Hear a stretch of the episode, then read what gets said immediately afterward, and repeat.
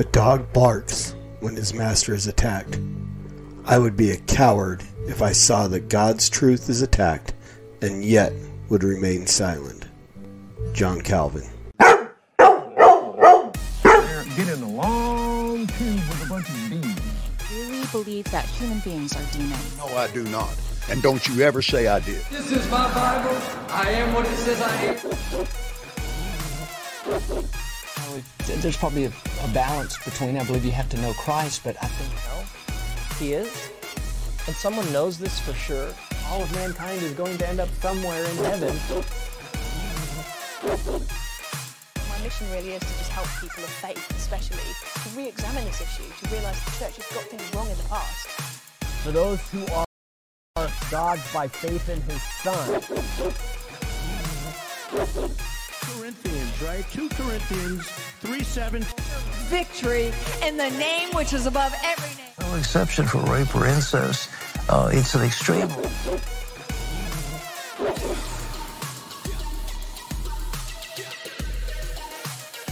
Right now, bones, ligaments, tendons, in Jesus' name. Get out here right now. So put your trust in the sovereign risen king, who doesn't owe you one cotton picking thing, and yet he still promises to furnish his disciples. But we take what he's created and we turn him into idols. I'll never back down, so how can I keep it in? But you'll never see me preaching the sin of TBN. Yeah, spirit and truth is worship viewed in this chemistry, but some are spewing distorted views of the Trinity. You're with the enemy. Lies have been bought, whether you like it or not, you will either get shot. No reverence from these reverends, only pathetic benevolence, who claims they heal without a shred of medical evidence. They in the public eye, lukewarmers in kitchens, on live television saying Mormons are Christians. I'm not throwing stones, I'm simply shouting the truth. So if you never knew, now you're without an excuse. If you still want to play with them cards, then let's run them. Satan speaks through others like Chuck Grassley. So who are you with? Denies a gray area. Don't make another preacher lie when they bury you. If you're going to heaven and you know you ain't got no sin in your life, it's a good time to die. Hey, what's going on, everybody? Welcome back to The Master's Dog, False Teacher of the Week, episode 23. I'm your host, the Evangelical Norm. So the False Teacher of the Week is a segment of the Master's Dog podcast that was kind of born out of from the intro video itself. So someone in my church asked me about one of the teachers in the intro video. For those of you who are listening online, if you don't actually watch the video on YouTube, there's actually a video that goes along. It's not just a cool song by Result. And so someone asked me about the video and said, well, I don't know all the people in there, and some of them I thought were solid. It would be a good idea if you could break down each of these teachers and kind of explain why they're false teachers. So that is how this segment of the Master's Dog podcast was born. It was just the need to explain who some of these false teachers are. So I started with Steven Furtick, which was essentially the main person she had a question about. And then I've just gone systematically through the video week by week talking about the different false teachers. And so once we are done with the video, I will carry this on. I've had a lot of suggestions on other false teachers, and there are some that are just not in the video that I wanted to talk about anyway. So we'll continue this on. I was asked if I was going to change the video. Probably not, because the video is made specifically that certain people are in certain places on the video because their false teachings kind of fall in line with the lyrics of Result's song. So, and today's is no different. So this week number 23, our false teacher of the week is Creflo Dollar. And he falls in the lyrics of the song where it says, "You'll never catch me preaching the sin of TBN."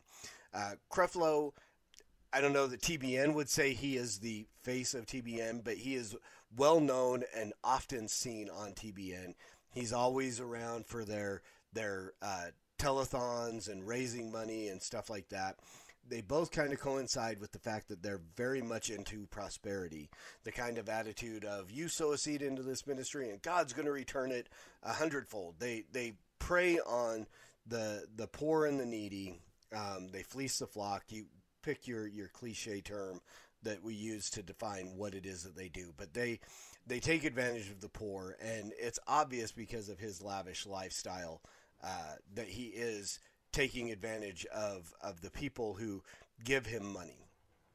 So I like to give a little bit of background about these teachers, and so I usually like to say, give you an idea of what they think about themselves. So I am at CrefloDollarMinistries.org, his website, and I am going to read to you a little bit of the About Dr. Dollar. I don't know where he got his doctorate from and what he is. I'm sure it's a doctorate of theology, but his theology is really bad. So I don't know how you get a doctorate of theology when you're as bad as Creflo, and we'll get into some of the stuff that's just not good. So this is about Dr. Dollar. Creflo Dollar is the founder and senior pastor of World Changers Church International in College Park, Georgia, which serves nearly 30,000 members. Wow. World Changers Church New York, which hosts over 6,000 worshipers each week, and a host of satellite churches located in Los Angeles, California, Indianapolis, Indiana, Washington, D.C., Cincinnati, Ohio, Cleveland, Ohio, Dallas and Houston, Texas, and Carrollton, Norcross, Macon, and Marietta, Georgia. As mandated by God, okay, Creflo Dollar's goal is to establish 500 satellite churches around the world. With 30 years in ministry, Creflo Dollar is committed to bringing the good news of Jesus Christ to people all over the world, literally changing the world one person at a time. So that's his presentation of himself through his own website. I'm going to give a little bit of a breakdown. This is just simply from Wikipedia. So again, this is... contributed from all kinds of different people who have contributed to this. So I don't present Wikipedia as an absolute truthful site, but the majority of the information there is usually fairly reliable. So we'll leave it at that.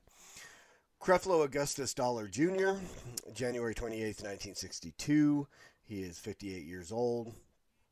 Is an American pastor, televangelist, and the founder of the non-denominational World Changers Church International, based in College Park, Georgia, a suburb of Atlanta. I'll learn to read here in a little bit. Dollar also heads the Creflo Dollar Ministerial Association, formerly called International Covenant Ministries, Creflo Dollar Ministries, and Arrow Records. So he's been active in ministry from 1986 when he first started.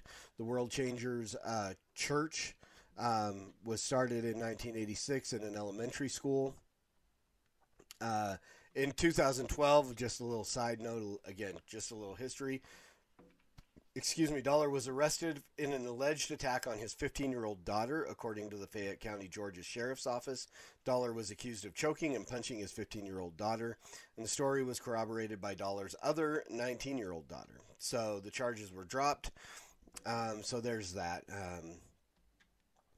He was one of the 7 pastors, I believe, in 2007 that came under investigation by Chuck Grassley. Senator Chuck Grassley investigated these people.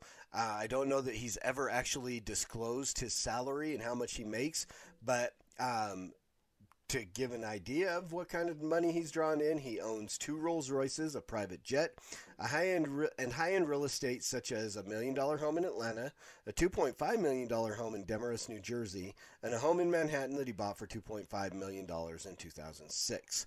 So it says here that he has refused to disclose his salary. I don't know if that is actually true, but Creflo Dollar Ministries received a grade of F, failing, for financial transparency by the organization Ministry Watch.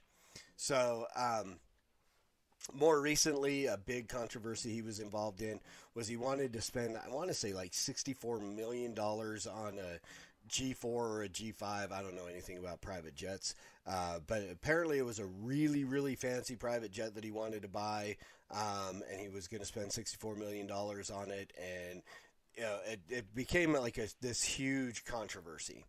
I mean... And I think I've talked about this in other podcasts and other places. I can't see, I mean, if this is what his church wants to allow him to spend the money that they give him on, okay, that's on them. We can look at it and go, this is not being a good steward of God's money, of what God's given. You know, it could be used in better places. We can give rebuke, but I can't say that it is absolutely, I mean, I would say prosperity. I mean, I will maintain that prosperity preaching is a false gospel. It's a false teaching, but he has put in place, and whether it's on the up and up or not, but there is a financial committee and so on that determines how he spends the money that ministry brings in. So can we say it's illegal? Can we say, I would definitely say it's immoral. But again, that's not something that makes him a false teacher. It just makes him a bad steward.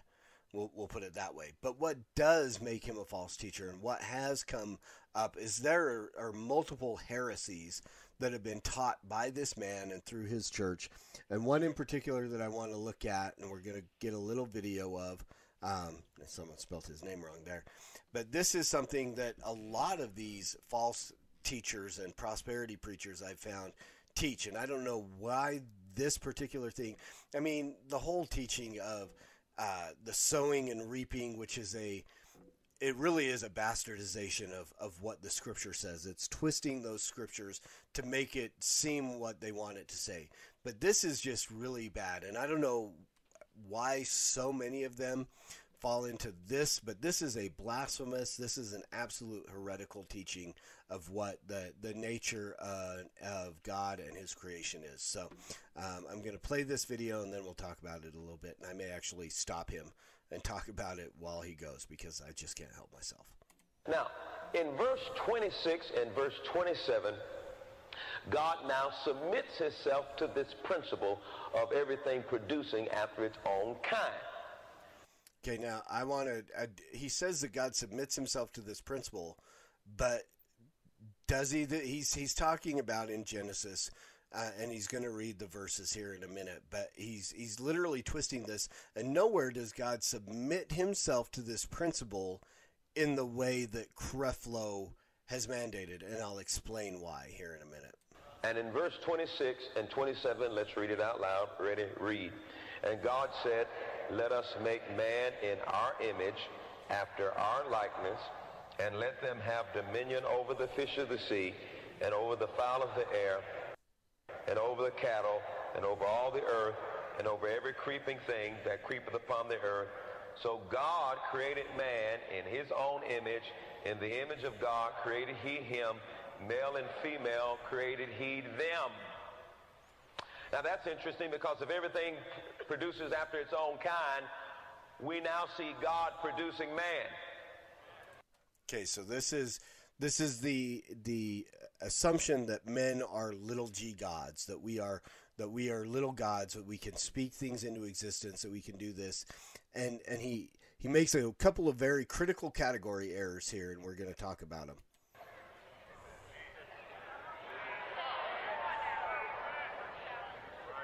Ooh, he's got him all and excited. If God now produces man, and everything produces after its own kind,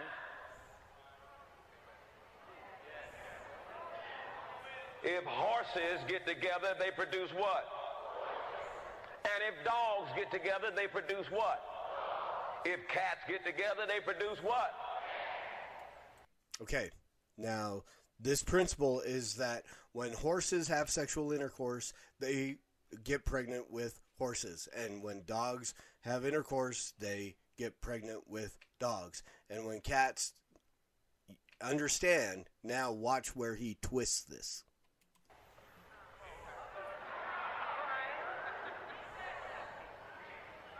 But if the Godhead gets together and say, "Let us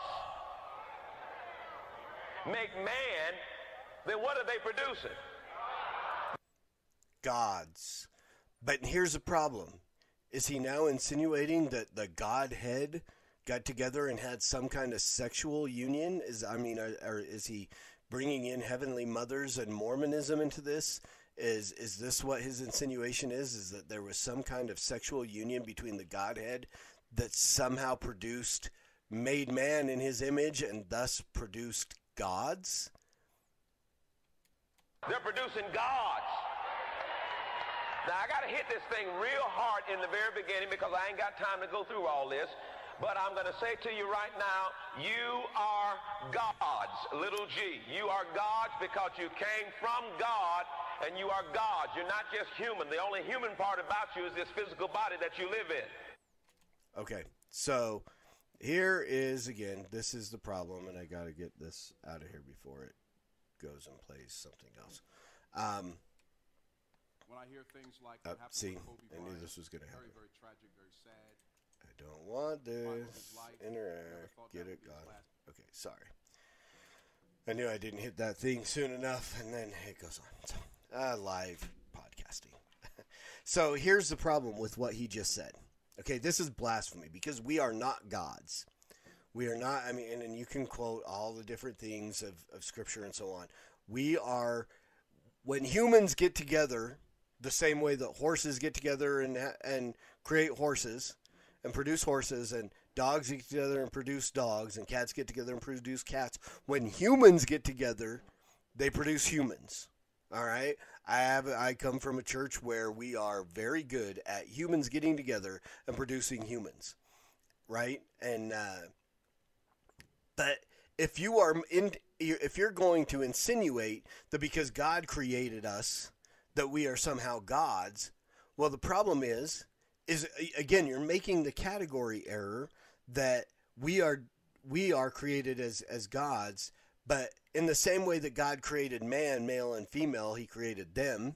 I mean, and yes, we are a special creation. He gave us, you know, different things, communicable attributes of gods that are given to us that aren't given to every other animal. But if that is the case, then God created horses, God created dogs, God created cats.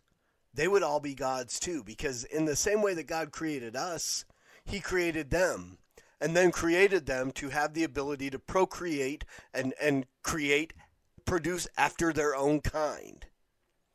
So to insinuate, I mean, this is such it's just a bad twisting of Scripture. It's just, again, it is bad theology. How does a guy like this get a doctorate when this is the simple mistakes and category errors that he makes in his own theology? That's ridiculous to insinuate that. Humans get together with humans and they produce humans. We are not gods. We are different than God. The Scripture makes it very clear that he is different. His ways are higher than our ways. He is different than we are. We are his creation. He is the creator. He is the potter. We are the clay. You know, nowhere does it say that the potter creates other potters. He creates the clay. We are the clay. We are different than he is. This is bad, and this is heretical. This is false teaching. This is trying to insinuate. And then they get into all kinds of other things that God can't do unless we allow and stuff like that. There's so many horrible teachings.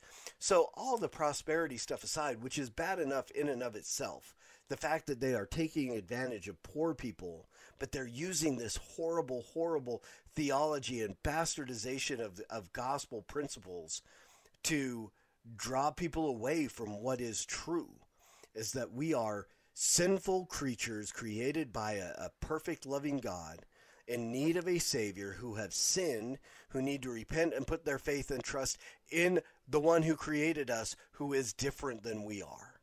And we are not little g gods. We are nothing of the sort. We are sinful human beings created by God, who provided us a way to be saved through God incarnate, Jesus Christ, the God-man, come to earth, lived a perfect life, died the death that we deserve for our sin, so that we could have his righteousness if we repent and put our trust and our faith in him. That's the gospel. All this other stuff that Creflo Dollar and his cohorts in the prosperity gospel ministry stuff present to human beings, lies that say that you're little gods. And so there you go. There is Creflo Dollar, False Teacher of the Week, number 23. I hope this was helpful.